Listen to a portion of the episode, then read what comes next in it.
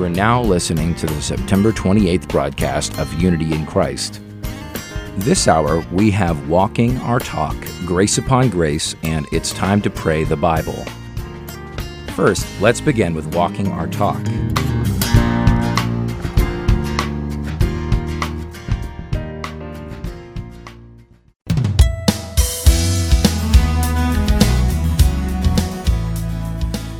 Welcome to Walking Our Talk with Alan and Polly Heller. In this podcast series, Alan and I will discuss material adapted from our book, The Marital Mystery Tour. Join us as we share practical steps to put into action God's principles from His Word, one step at a time. A new commandment I give to you love one another as I have loved you. So you must love one another. All men will know that you are my disciples if you love one another. Hi, this is Alan Heller together with Polly. Hello. And we're talking about discipleship today. And certainly one of the characteristics that is part of being a disciple is to love one another. Um, that's you don't need to get a Greek concordance to parse this verse. All men will know you're my disciples if you love one another. And that's a tall order. There sometimes we're not real crazy about some of the people that God put in our path, are we?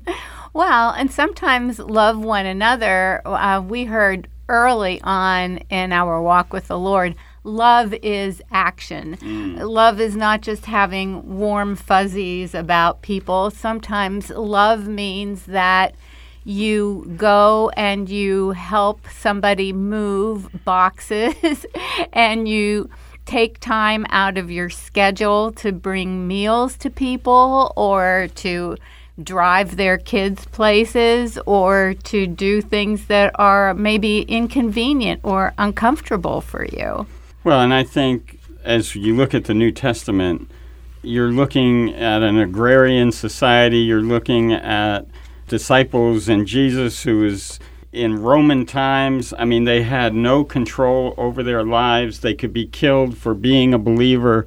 I mean, it was a very real thing. And and you and I have done a, um, you know, we've been over to Nepal and Thailand and Laos uh, with our friend Chansaman, where it's life and death. That the government doesn't want them to be in their country. Uh, that that the government runs the church and being a disciple there is a whole bunch different than being a disciple in a cushy America.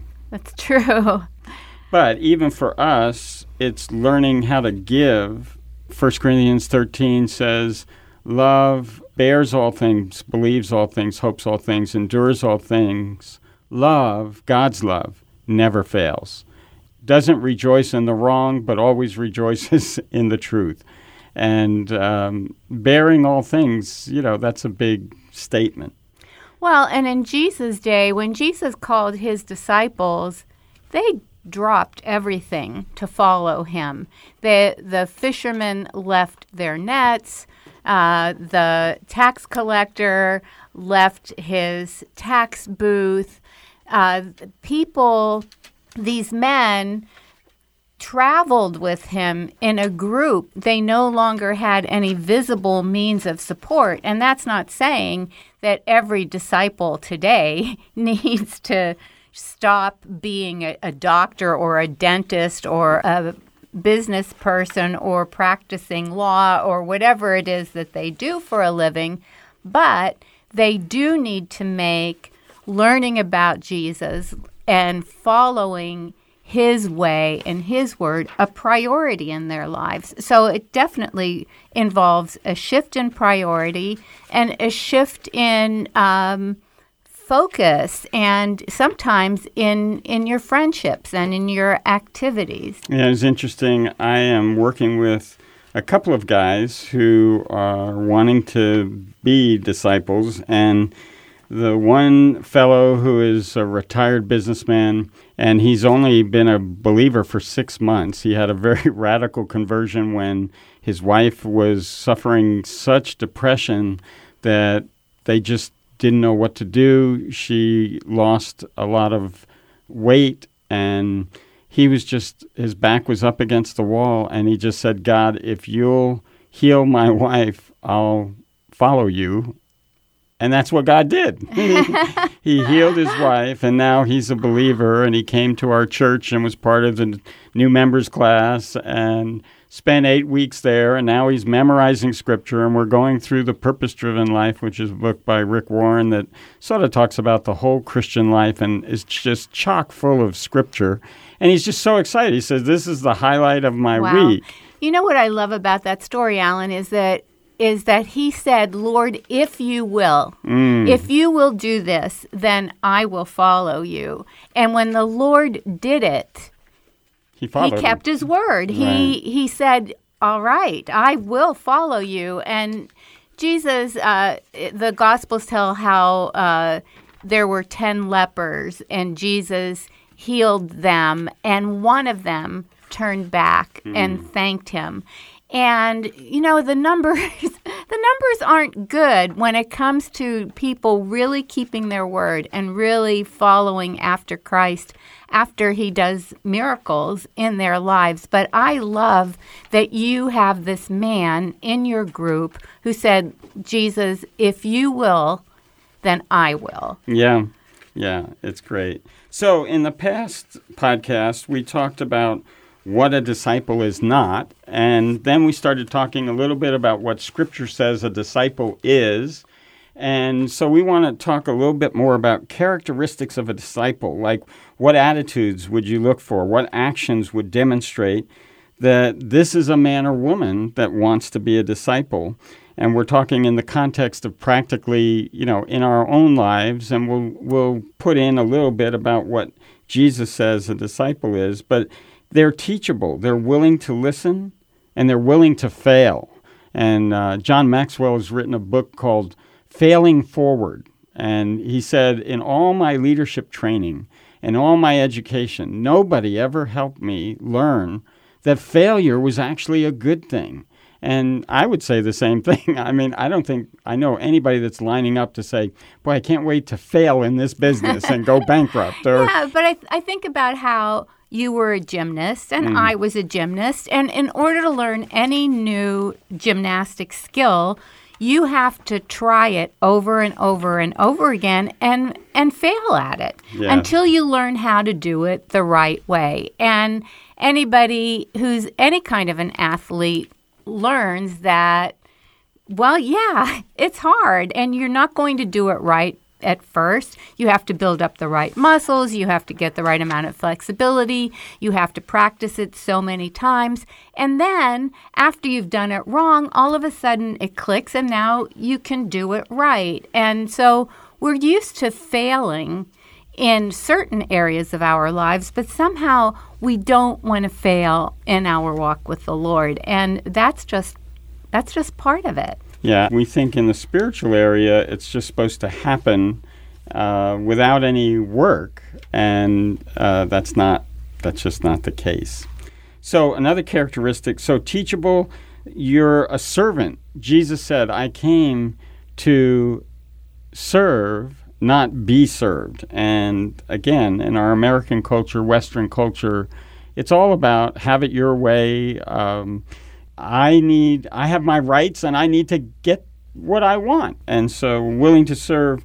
Uh, in Matthew 20, 26 through 28, it talks about how Jesus served his disciple. And Philippians 3 talks about giving up my life. And John 3.16, the, one of the most uh, well-known verses that God so loved the world, he gave his only son. So God gave, and then Jesus gave and died um, died so that we could have life. So he gave his life for us so we could give our life to others. And so serving, somebody said one time, if I wanted to find out who a servant is, I just crumple up a piece of paper, throw it on the ground in the church uh, grounds, and see who picks it up. Then I know that's a servant. Really. So and you know, in some cultures, that is so totally against what what the surrounding culture teaches us. You know, the more successful you become, the less you have to serve. The more people you have under you who are going to pick up those pieces of paper for you, who are going to pour your coffee and shine your shoes and um, carry your things. and uh, somehow that creates this idea that I not only am I more important, but I'm somehow better than the next person. But Jesus said, the first shall be last, and the last shall be first. So he has um, what somebody says an upside down kingdom, Hmm. where the, the servant, the person who serves best, rules the best. So we're talking about characteristics of a disciple.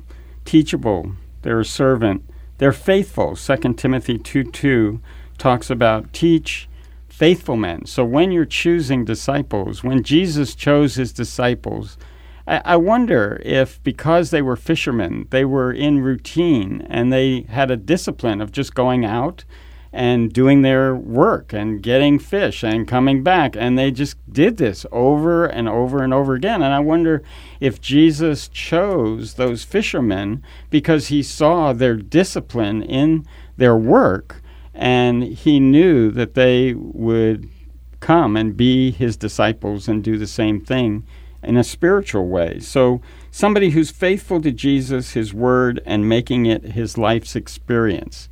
How do you tell if someone's faithful? Not everybody wants to be a disciple. Not everyone who, Oh, that's so you know, true. Jesus said, Not everyone who calls me Lord, Lord will enter into my kingdom. So I know it by the behavior of the person. In other words, if I say, Let's get together at 12 o'clock, they don't just not show up. Or they call and say, hey, I'm sorry, I can't make this meeting, rather than just not showing up. So they show up. I remember Rick Warren saying that somebody in his Bible study one time said, I'll be there in spirit. And he says, You know what that means? Nothing. It means you're not going to be you're there. not going to be there. So if you're not there, you're not there. Whether uh, who cares Yeah. about your spirit? I want your body here and your participation. Can you does your spirit hear what I'm saying when, when you're not there? so faithful. Um, how did Mary, who helped disciple you, or people in your life, see that you were faithful, Polly? well, or were you faithful at the beginning? I was faithful, but I had a lot of wrong ideas Like about. what? Well, I th- I thought that if I understood something or if I if I read something and I knew what it meant, that I was better than somebody that didn't get the same insight from Well, and reading you, the word. of course, graduated magna cum laude, and I graduated laude. How come? You were the A student, I was the C well, student, and I and your knowledge puffed up. And Exactly. And I, I didn't realize that there were a variety of spiritual gifts and that some people were called to do certain things and other people were gifted to do other things. And so there there was a lot that I had to learn. And for a long time I kind of resented not knowing everything as quickly as I wanted to know it. And I thought, well, I I really wasn't discipled, but I mm. really was. It was just that there was so much to learn. And there was so much that I had to learn to die to. And part of learning to walk with Christ means learning to die to your own flesh. And, um, you know, there's only so much that can be presented to a person at once, and it takes time to get all the information that you need to be a disciple. So it's not something that's going to happen in a five week course or a semester. Right. So we're talking about faithfulness that you have to be there in order to be faithful. You have to show up. And our missionary friend from Mission One, Bob Schindler, used to say, half of a missions trip is just going on it, is just being there Well, that's and right. showing up. And sometimes you need to have people who are, tr- I mean, you do need people who are tracking with you, who are checking up to see how are you doing in your Christian walk. And o- our society we move around a lot. Uh, we're it, especially where we live. I it's not it's not the same everywhere, but we're pretty transient, and we lived in uh, one town for four years, and uh, we got married, and we moved across the country, and we lived there for two and a half years, and then we moved to Phoenix, Arizona, and we've lived here now for quite a while. But even within Phoenix, we've moved around a little bit from uh, from one house to another house, and sometimes from one church body to another one. And after a while, it is the disciples' responsibility to seek out somebody to mentor them or to disciple them and to walk with them knowing I need some accountability. I need somebody checking up on me. I I can't do this all by myself. We're talking about faithfulness. Faithfulness to be there, to show up, to to demonstrate by your actions that you're faithful. 2 Timothy 2 2 says, Therefore, be strong in the grace of Jesus Christ, and the things that I have heard you have heard from me, Paul was saying. You are to uh, teach faithful men who will be able to teach others also. You, therefore, must endure hardship as a good soldier of Jesus Christ. No one engaged in warfare and entangles himself with the affairs of his life, that he may please him who enlisted him as a soldier. And also, anyone who competes in athletics, just like you were saying before, he's not crowned unless he competes according to the rules. The hard-working farmer must be first to partake of the crops. Consider what I say, and may the Lord give you understanding. So he, he talks about a farmer who, you know, we've known farmers who they get up early in the morning, they work until the sun goes down, and they just work and work and work and work. They are faithful people. And an athlete, as we had talked about before. And a soldier doesn't entangle himself in the things of the world. If he does, he'll be court martialed and not be working there anymore. Yeah, it's about prioritizing again and and making your walk with the Lord the most important thing in your life. And uh, you were asking me at one point about uh, choosing faithful people. And over the years, I've had a few women in my life whom with whom I have walked as mm-hmm. a one who is discipling them.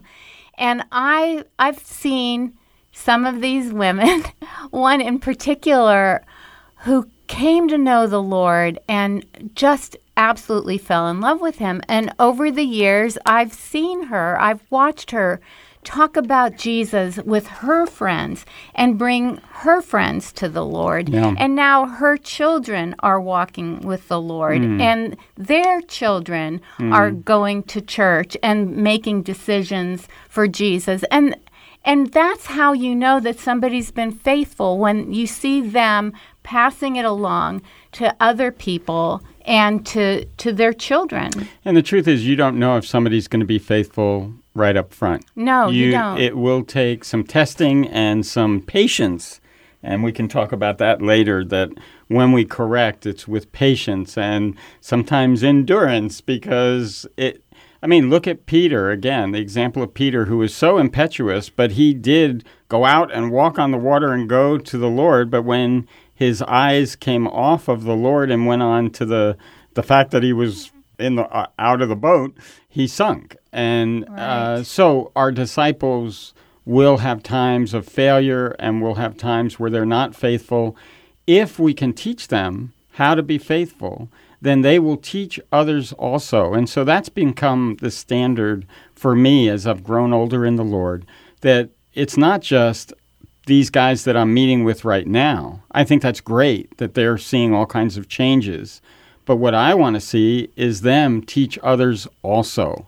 And if we can get to that generation, the third generation, and see faithful men and women being changed and, and seeing them reproduce disciples, That's the goal of the Christian life. It's not just to have fire insurance that you turn or burn. Okay, well, I asked Jesus in my life. Now that's all I have to do, and and I'm done with it. You know. And so we've been talking about attitudes and ways that people act as a disciple. They're teachable. They are a servant. They're faithful. They have a heart for God. Is our next one. They can't get enough of God. They're hungering and thirsting after righteousness, is what Jesus said. And we'll talk about some more characteristics and attitudes in our next podcast as we talk about discipleship, the practical things of discipleship, and what the Word of God says. And we all want to be disciples. Uh, faithful is He is who has called you, and He will bring it to pass. Trust in the Lord with all your heart. Don't lean on your own understanding. In all your ways, acknowledge Him, and He'll direct your path into what it means to be a disciple.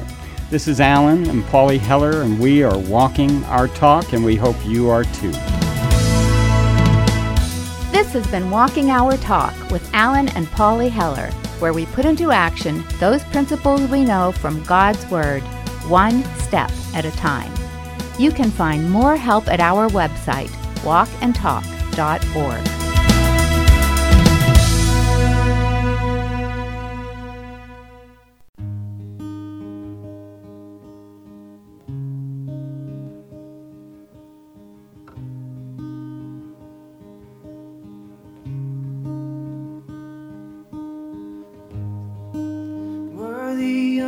song we could ever sing.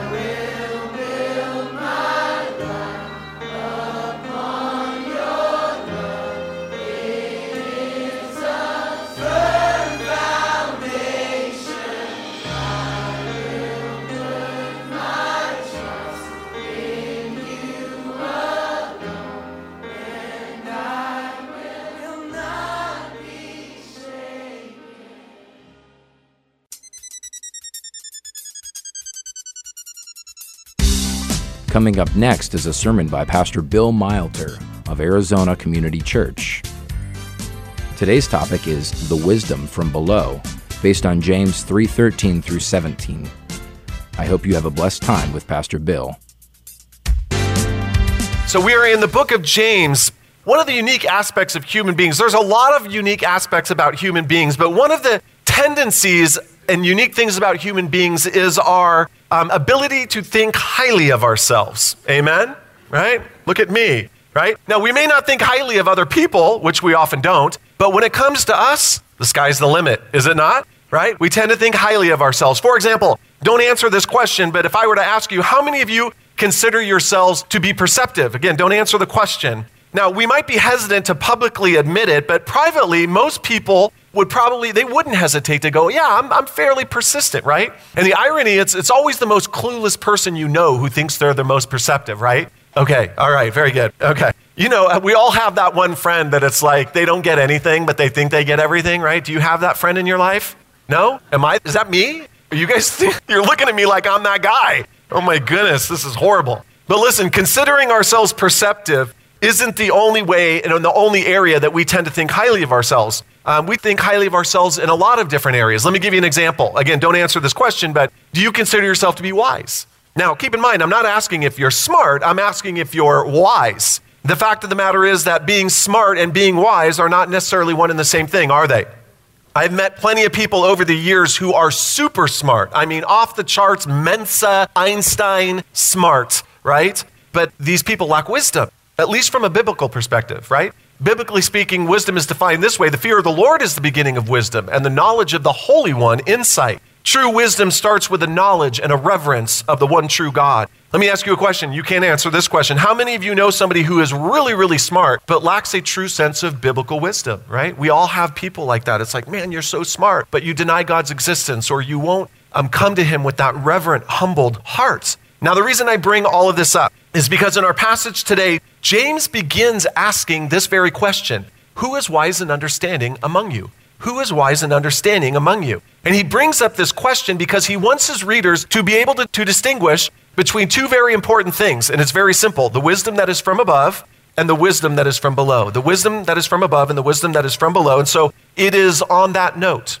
church, it is my honor to present to you the word of God this morning. James chapter 3, beginning in verse 13. So hear the word of God.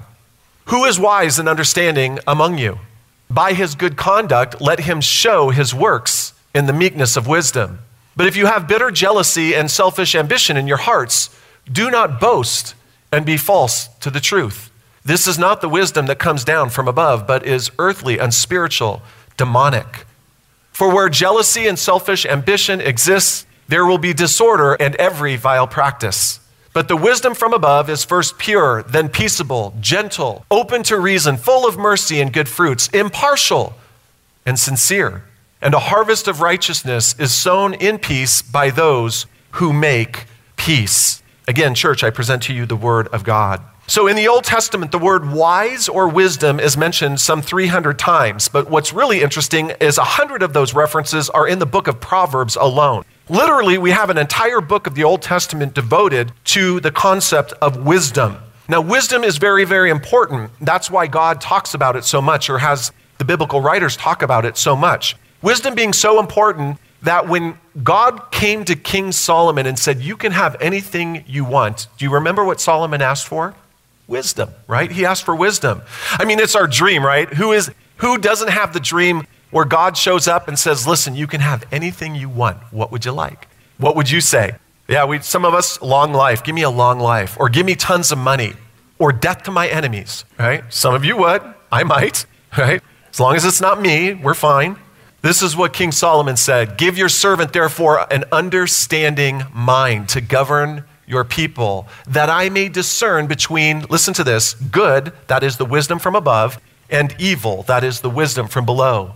For who is able to govern this, your great people? What's fascinating is that God was so pleased that Solomon asked for wisdom. I want you to listen to God's response. It says this It pleased the Lord that Solomon had asked this. And God said to him, Because you have asked this, and you have not asked for yourself long life or riches or the life of your enemies, that's why I said those things, but have asked for yourself understanding to discern what is right, that is the wisdom from above. Behold, I now do according to your word. Behold, I give you a wise and discerning mind, so that none like you has been before you, and none like you shall arise after you. In other words, you'll be the smartest, wisest, you'll be the wisest man to ever walk the face of the planet. I give you also what you have not asked, both riches and honor, so that you so that no other king shall compare with you all of your days. God is pleased when his children seek him for wisdom. As you all know, the Bible says that it is better to have wisdom than silver or gold. How much better to get wisdom than gold? To get understanding is to be chosen rather than silver. Listen, if we would teach this one principle to our children in the elementary schools, in the junior highs, in the high schools, it would transform this country. Instead, we're teaching them just the opposite, right? It's he who dies with the most toys wins. It is consume and get as much money as you can, store up as much wealth as you can for yourself. But if we were to teach this one principle, it would transform this country. Seek wisdom above all things, not riches. Seek wisdom above all things, not gold. Seek riches above all things, not silver. Seek riches above all things, not a big house, not a nice car, none of that. Seek wisdom above all things. Like I said, the book of Proverbs in the Old Testament is devoted to, is literally devoted just to this concept of wisdom. But what's interesting is James, who's the half brother of Jesus. Remember what I told you? James is considered the Proverbs of the New Testament. It's considered the Proverbs of the New Testament because the book of James has so much wisdom in it. And so it's not surprising that James would address this issue of wisdom. And that's what he does in our passage today. Who is wise and understanding among you? Let's find out if you're truly wise and understanding. And so, James, in our passage today, he makes things really, really simple. Don't you like it when things are simple? That's what I love about stoplights. It's green, red, and yellow. It's just that simple, right? It's just, it's funny. The simpler things are, the better they are. Well, James makes things really simple. There's two types of wisdom there's the wisdom from above and the wisdom from below. There's not a third alternative, there's not a third option. And this is very important to understand. There is not a third category of wisdom where we can go and meet the world and everybody will get along. There's not a third neutral category where we can go to as people and all just get along. There is simply the wisdom that is from above and the wisdom from below, and you're either operating from the one or the other. It is simple as that, James says. And so, for the next two weeks, we're going to be looking at the wisdom from above and the wisdom from below. And of course, today we are going to start with the wisdom that is from below. So, according to James, the wisdom that is from below is earthly, unspiritual, and a key word here, demonic. It is demonic. He says this this is not the wisdom that comes down from above, but is earthly, unspiritual, demonic. That is about as bold and straightforward as you can be. James uses three very descriptive words to describe the wisdom that is from below. And he paints a very vivid picture with each word. The first word he uses, of course, is earthly. By its very nature, the wisdom that is from below, it is earthly, it is worldly. It is the type of wisdom that originates in the minds of men and not the minds of God. It is the type of wisdom that originates on a speck, on a speck, in a speck, in a giant universe. It is the type of wisdom that originates in a speck, my mind, on a speck, planet Earth, in a speck, this solar system, in a universe that is grand beyond our, that anybody can comprehend. This is the wisdom that comes from it originates here in this little tiny finite mind of man. It is a carnal wisdom based upon man's very, very limited understanding of things. For heaven's sakes, we're in the year 2019 and we barely have discovered parts of our planet. We're still learning things about our planet, let alone the solar system, let alone the universe. We know next to nothing, and yet we claim to be wise. This is what fallen man does. He knows next to nothing, yet he claims to be wise beyond belief. It is a carnal wisdom for sure. It is the type of wisdom, again, that exalts finite intellect and flawed reasoning and puts it on a pedestal above everything else. I kid you not. When I was an undergrad, I used to take summer classes to expedite getting my degree, which was in journalism, but I went to Diablo Valley College up in the Bay Area. Anybody know Diablo Valley College? So I went to Sac State, but I took summer classes at Diablo, DVC we called it. And I had a professor, I kid you not, so puffed up with his own intellect that he stood in front of our class and he said, There is no God, I am God. He said, There is no God, I am God. I kid you not. And he was dead serious when he said this. There was no joking in him at all. He was wise in his own eyes, and as a result, he became a God in his own mind. He was wise in his own eyes, and as a result, he became a God in his own mind. This is a perfect example of earthly wisdom. And because the wisdom from below is earthly wisdom, it is also unspiritual wisdom. which is the second word that James uses to describe the wisdom from below. It is unspiritual become, because it comes from the mind of those who are not filled with the Spirit of God. It comes from the mind of those who are not filled with the Spirit of God. They are the type of men and women that Jude talks about in Jude 17 to 19, chapter 1. But you must remember, beloved, the predictions of the apostle of the Lord Jesus Christ. They said to you, in the last times there will be scoffers following their own ungodly passions. You want to know what the wisdom from below looks like? It's people following their own ungodly passions. That's the wisdom from below. It is these who cause divisions. Worldly people, and here's the key description devoid of the Spirit. Do you want to know why the wisdom from below is unspiritual? Because it is coming from men who are devoid of the Spirit. That is why. What is really sad is that many of the great universities, universities like Yale, Harvard, Princeton, Oxford, were once distinctly Christian, being led by men filled with the Spirit of God. And yet, here we are today with these same universities now under the solid control of people completely devoid of the Spirit, espousing an earthly, unspiritual wisdom to young men and women who do not know any better. Naive young men and women who do not know any better. The type of wisdom, for example, that says to these young men and women that they are nothing more than the accidental byproduct of a universe that popped into existence from nothing, by nothing, and for nothing. This is what we're telling our children. You are the accidental byproduct of a universe that popped into existence from nothing, by nothing, and for nothing. As a result, we are espousing other type of earthly and spiritual wisdom. We are telling our children and these young men and women that there's no such thing. There's no objective standard for morality that marriage is not a gift of God, rather, it is a social construct. Marriage is between a man and a woman is simply a social construct and one that you need to throw off and overthrow. You do not need to obey. Marriage isn't a gift of God, it's just a social construct that others are forcing on you. We are telling our younger generation that gender is fluid. We are telling them that if they don't work hard, we will reward you. Second Thessalonians 3:10, what does it say? He who does not work shall not eat. We are telling them to worship the environment, not the one who created the environment. This is the type of earthly, unspiritual wisdom that our kids are getting every day. And incidentally, with the ACSTO, the reason you want to direct your tax dollars to ACSTO is because you can support institutions that are promoting the wisdom from above, that are teaching Christians, young Christian children, the Bible, teaching them scripture. It's truly incredible that we can do that here in this state. But not wanting to be there to be any confusion about the wisdom that comes from below, James adds a third word. He said it's earthly, it's unspiritual, and then he adds this word demonic. It is demonic. The wisdom that comes from earthly and spiritual mankind ultimately has its roots in Satan himself. And that is why I said there's the wisdom from above, there's the wisdom from below. There's no neutral ground where the people of this world and the, the saints of God can go and get along. There's some sort of neutral wisdom that we can all agree upon and be happy about. There's not. There's simply the wisdom from above and the wisdom from below. And you're living by one or the other. And that is why such wisdom, that is the wisdom from below, is so very, very dangerous. You understand the wisdom from below, no matter how innocent it might seem at face value, is tremendously, tremendously dangerous. If it is earthly, unspiritual wisdom, then it is harmful wisdom because it is ultimately demonic wisdom. Let me say that again. If it is an earthly, unspiritual wisdom, then it is a harmful wisdom because it is ultimately a demonic wisdom. And that is exactly why, when describing Satan, Jesus said he was a murderer from the beginning, not holding to the truth. There's no truth in him, none. You know the old joke, right? How do you know when somebody's lying? They're, uh, how do you know when Satan's lying? He's moving his lips, but that's the truth. There's no truth in him. When he lies, he speaks his native language. By the way, all of us have people or run across people in this life who are gifted at lying, right? It's like their native language. But the one who originated that language is here in this passage. It is Satan. He speaks his native language, for he is a liar and the father of lies.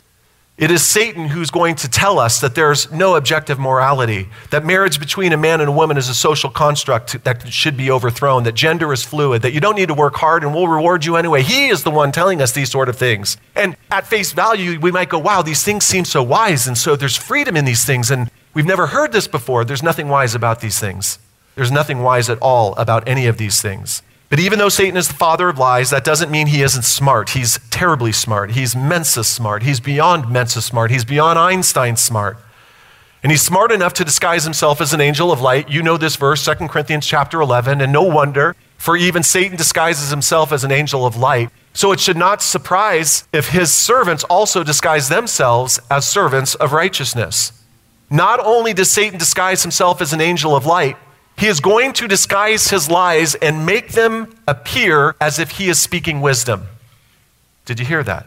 He is going to disguise his lies and make them appear as if he is speaking wisdom, as if he is speaking wisdom that is coming down from heaven itself. This is how crafty our enemy is. This is how proficient he is in what he does. And there's no greater example of this than when Satan lied to Adam and Eve in the garden.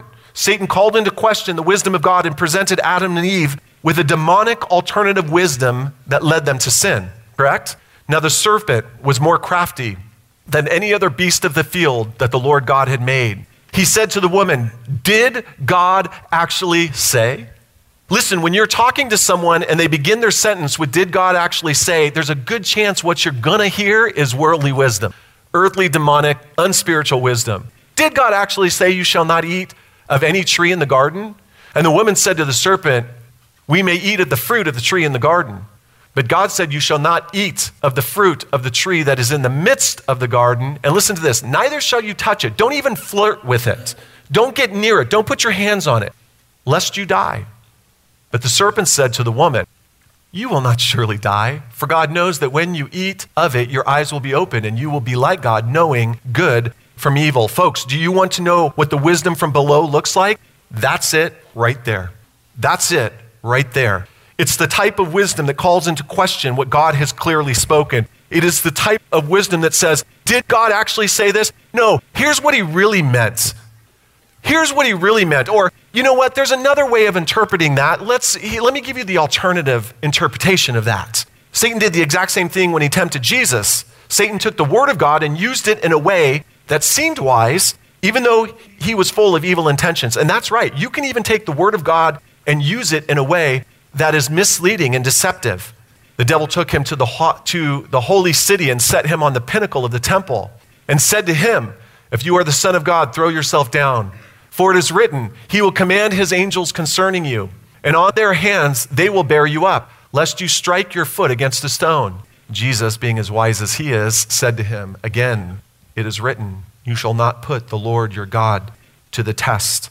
Satan actually quotes from Psalm 91. He quotes the scripture, he knows the scripture, and he seems to quote the scriptures in a way that appears to be wise, when in fact Satan quotes Psalm 91 in a way that is deceptive and wrong.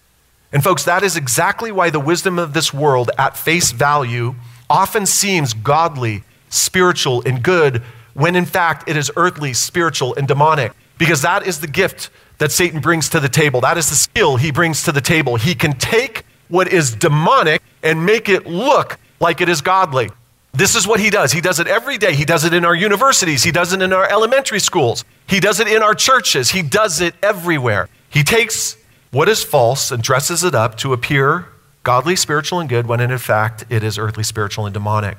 So, what is helpful is that James gives us two really good examples of how worldly wisdom can manifest itself in our daily lives. He says this, but if you have bitter jealousy and selfish ambition in your hearts, do not boast and be false to the truth. This is not the wisdom that comes down from above, but it's earthly, unspiritual, and demonic. For where, and he says it again, jealousy and selfish ambition exist, there will be disorder and every vile practice. I don't know if you've seen this show. I don't watch it, but it's out there. It's the Housewives of Beverly Hills, right? You're familiar with it. I think they have another one, the Housewives of Atlanta. There's another one, the Housewives of New York. There's Housewives everywhere. You know what this show is based upon? It is based upon women who are living their lives with bitter jealousy and selfish ambition. And we are setting these women up in our society as women of wisdom women to model our lives after. Young ladies, look at these women. These are wise women. This is the wisdom that we are espousing to our children. Folks, when you encounter things like jealousy, envy, selfishness, self centeredness, you are not dealing with the wisdom that comes from above. Such, you're dealing with the wisdom that comes from below. Such wisdom evaluates everything from a worldly perspective and makes personal gain life's highest goal. Did you hear that? Such wisdom, the wisdom from below, evaluates everything from a worldly perspective and makes personal gain life's highest goal. We are teaching our children that personal gain is the greatest thing that you can achieve in this lifetime. What do the scriptures say? It says just the opposite. But if you would come after me, deny yourself, take up your cross, and follow me. For whoever would save his life will lose it, but whoever loses his life for my sake shall find it. We are espousing a wisdom to our children that is just the opposite of what the scriptures tell them to do to give their lives away, to surrender their lives, to store up treasures in heaven. These, of course, are not the only examples of how worldly wisdom will manifest itself. Paul says this in 2 Corinthians For I fear that perhaps when I come, I may find you not as I wish. He wants to find them in a godly, good condition, but he's fearing that he's not going to find them that way. And that you may find me not as you wish. They want Paul to come and have a good visit when in fact he might have to come with a whip and discipline them. That perhaps there may be, listen to this, quarreling, jealousy, anger, hostility, slander, gossip, conceit, and disorder. Listen, folks, the people of this world may think they are being wise when they behave according to these standards. But we, as God's children, we know better. That is not the wisdom that comes from above, it is the wisdom that comes from below. And by the way, I like what James says in our passage. He says, But if you have bitter jealousy and selfish ambition in your hearts, do not boast and be false to the truth. In other words, stop denying the truth.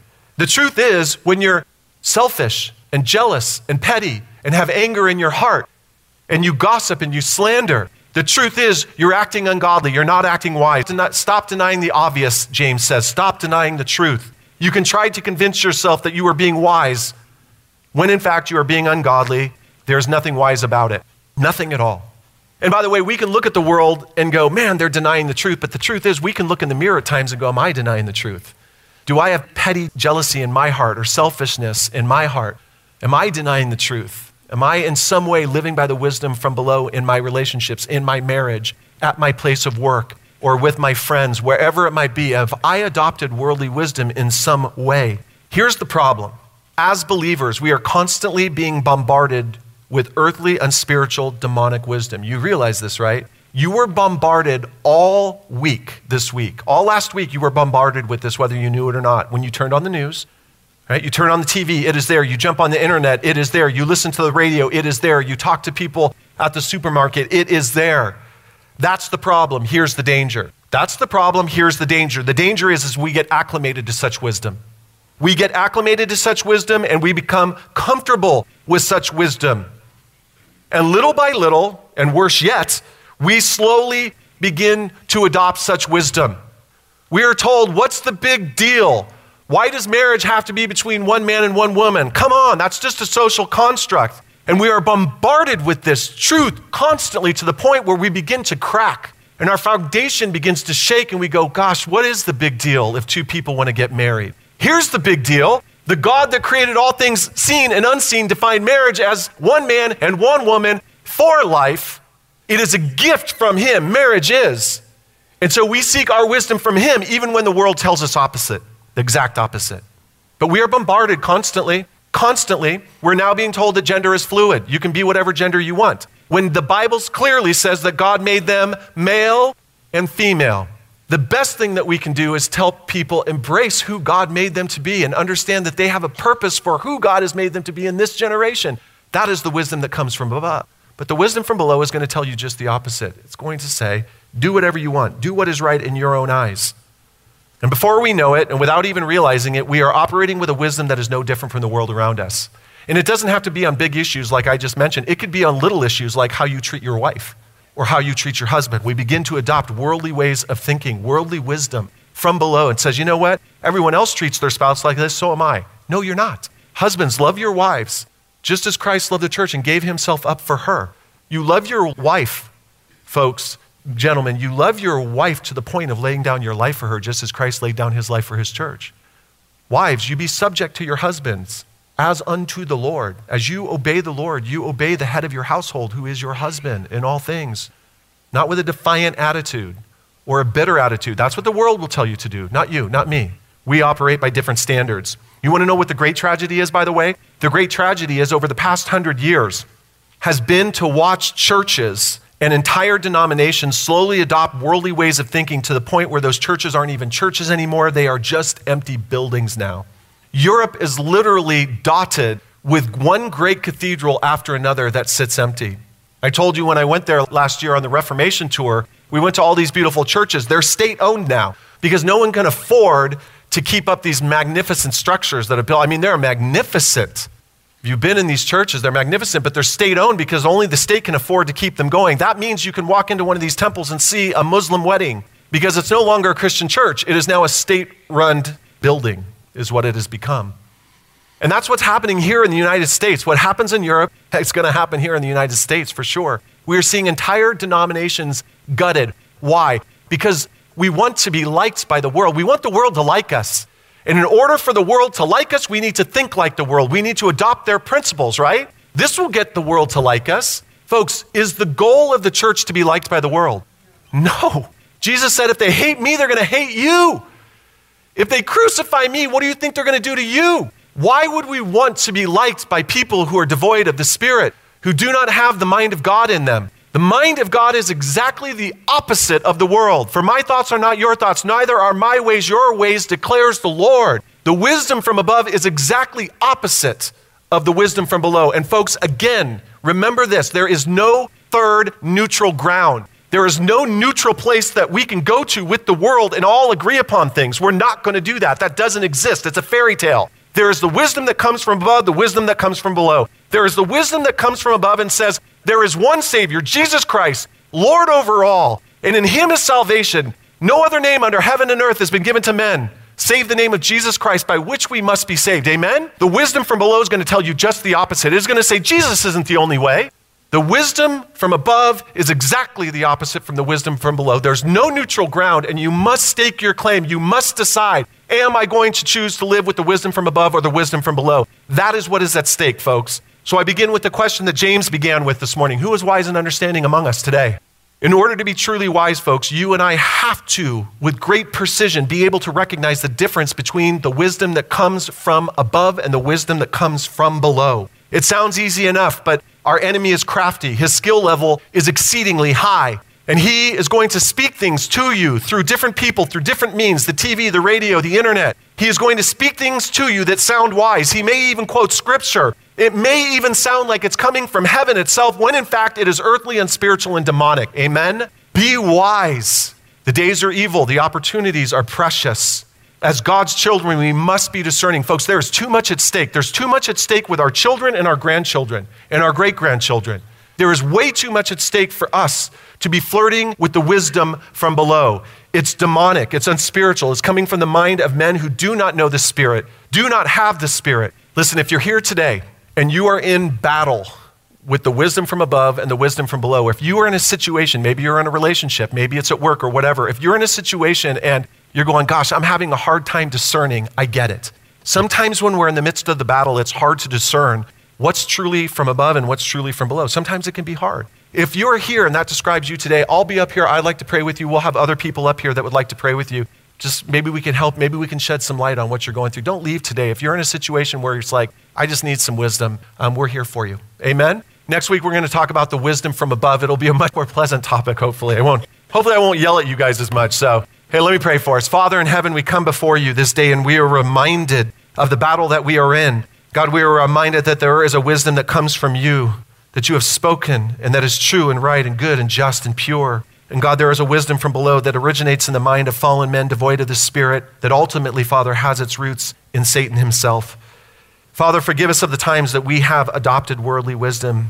Perhaps even this past week, we have fought like the world, maybe in a relationship that we're in, or maybe we treated somebody poorly, God, by worldly standards and not by biblical standards. Forgive us, God, for those times. God, we ask that you'd give us a discerning spirit, that you would make us bold and courageous in this generation. God, may we not be afraid of the truth. May we not be afraid of the wisdom that comes from above. May we stand our ground, even if the world hates us, and they will. But God, let us be bold. Let us be prophets to this generation.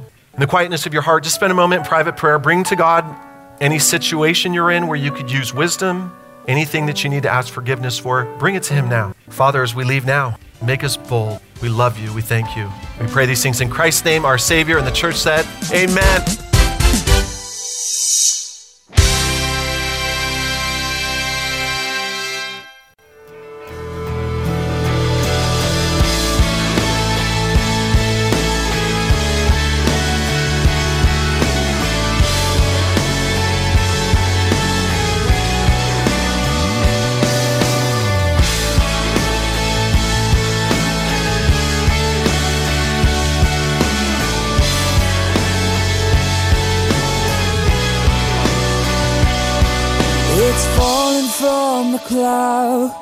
A strange and lovely sound. I hear it in the thunder and rain.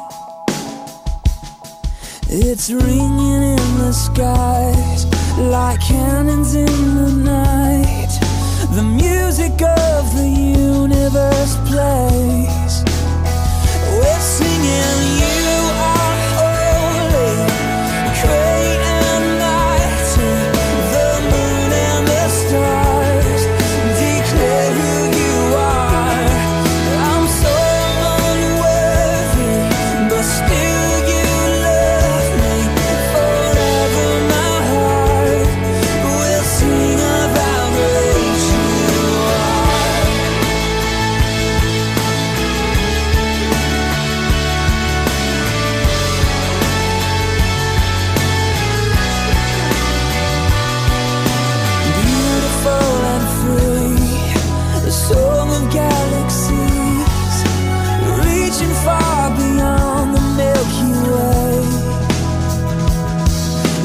Let's join in with the sound.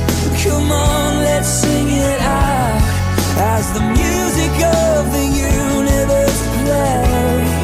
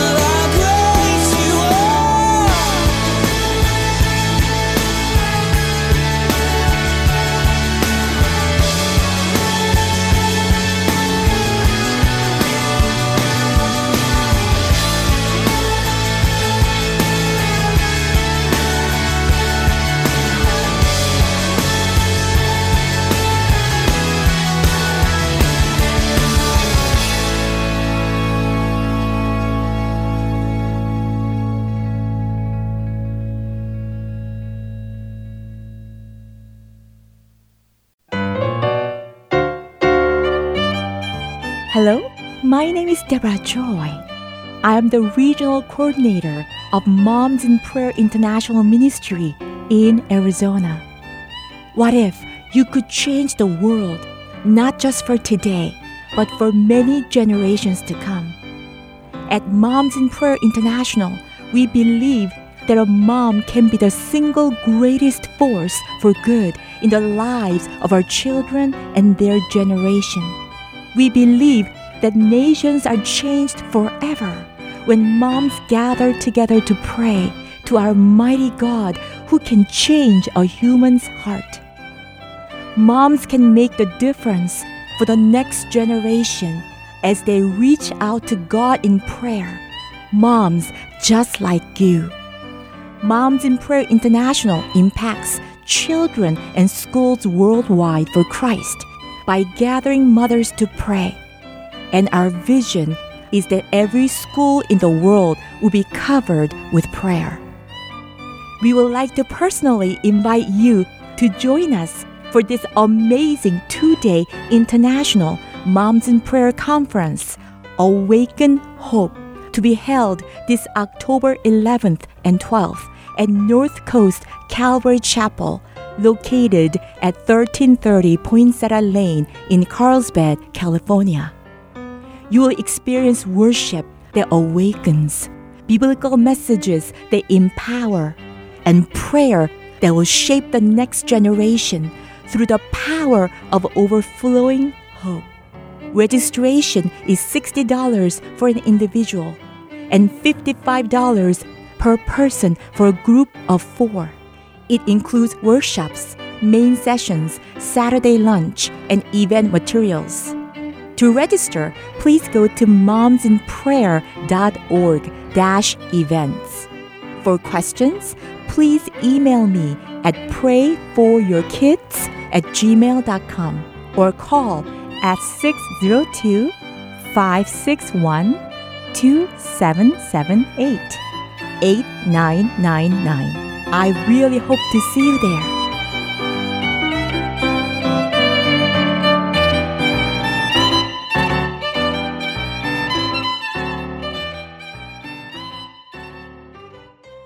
Coming up next is It's Time to Pray the Bible.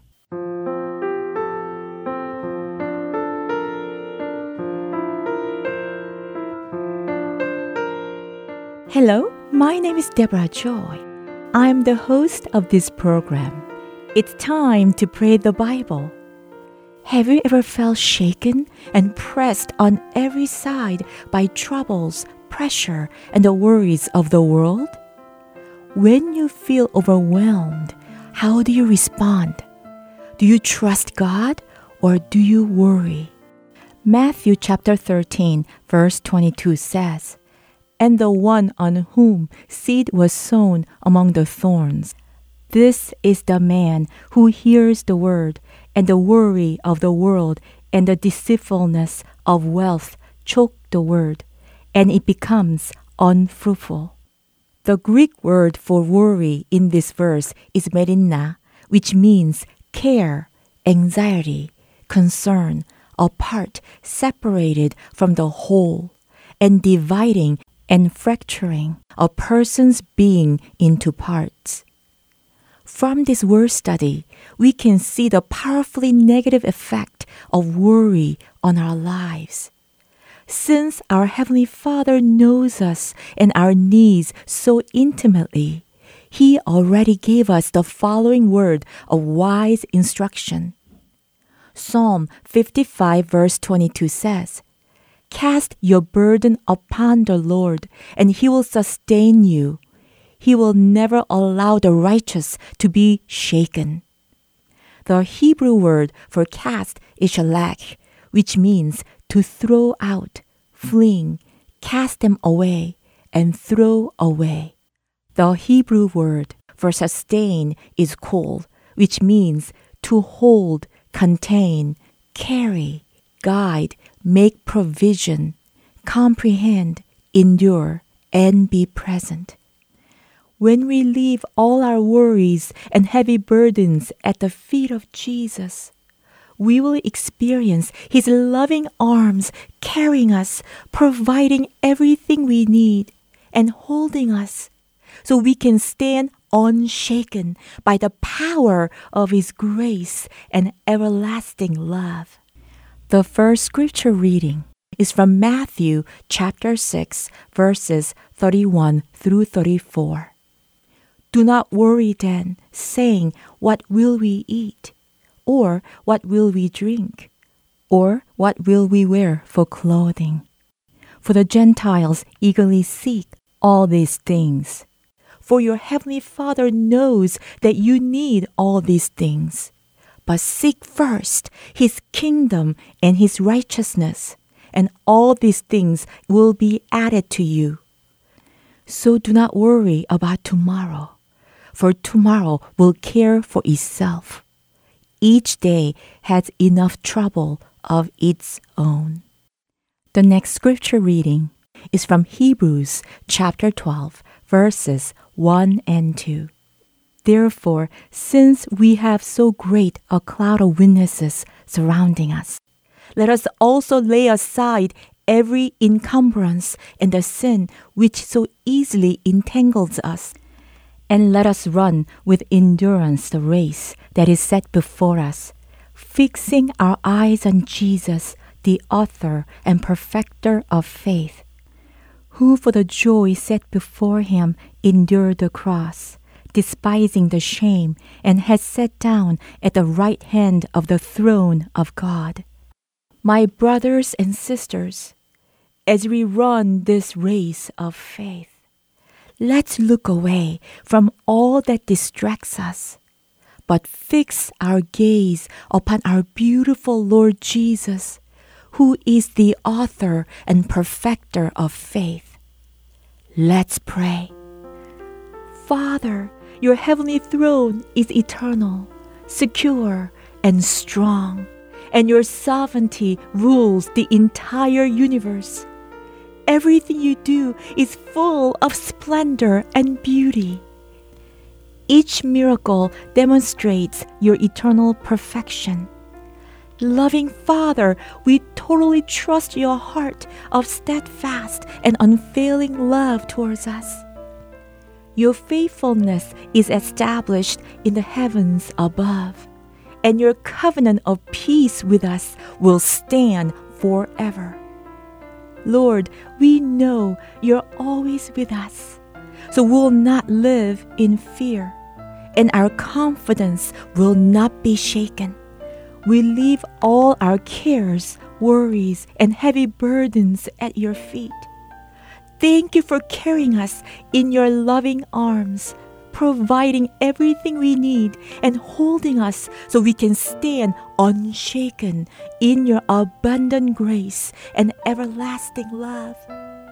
Since we are surrounded by all those who have gone before us, a huge crowd of witnesses to the life of faith. Help us to let go of every weight that slows us down, especially the sin we so easily fall into. Father, please forgive our sins of unbelief and doubt of your faithful promises. In you, we will be able to run this race with endurance, for the path has already been personally appointed to us we will look away from all that distracts us, but will fix our gaze upon you, Jesus, who birthed faith within us and leads us forward into faith's perfection. You endured the agony of the cross and conquered its humiliation because you focused on the joy that was set before you and now you sit exalted at the right hand of the throne of God.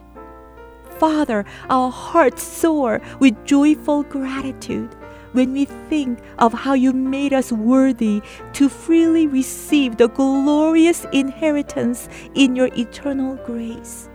Lord, we will run this race with fresh passion and determination into your abundance so that we may reach the purpose and divine destiny you have called us to fulfill and want us to discover. We do have one compelling focus to forget all of the past and instead reach toward the future. We press on to reach the end of the race for the divine invitation of reaching the goal and receiving the heavenly prize in you. For yours is the kingdom and the power and the glory forever and ever. Amen. My brothers and sisters, today is the last day of this program. It has been my great joy and delight to share His Word and to pray with you every week. May the Lord bless you and keep you. May the Lord make his face shine on you and be gracious to you. May the Lord lift up his countenance on you and give you peace.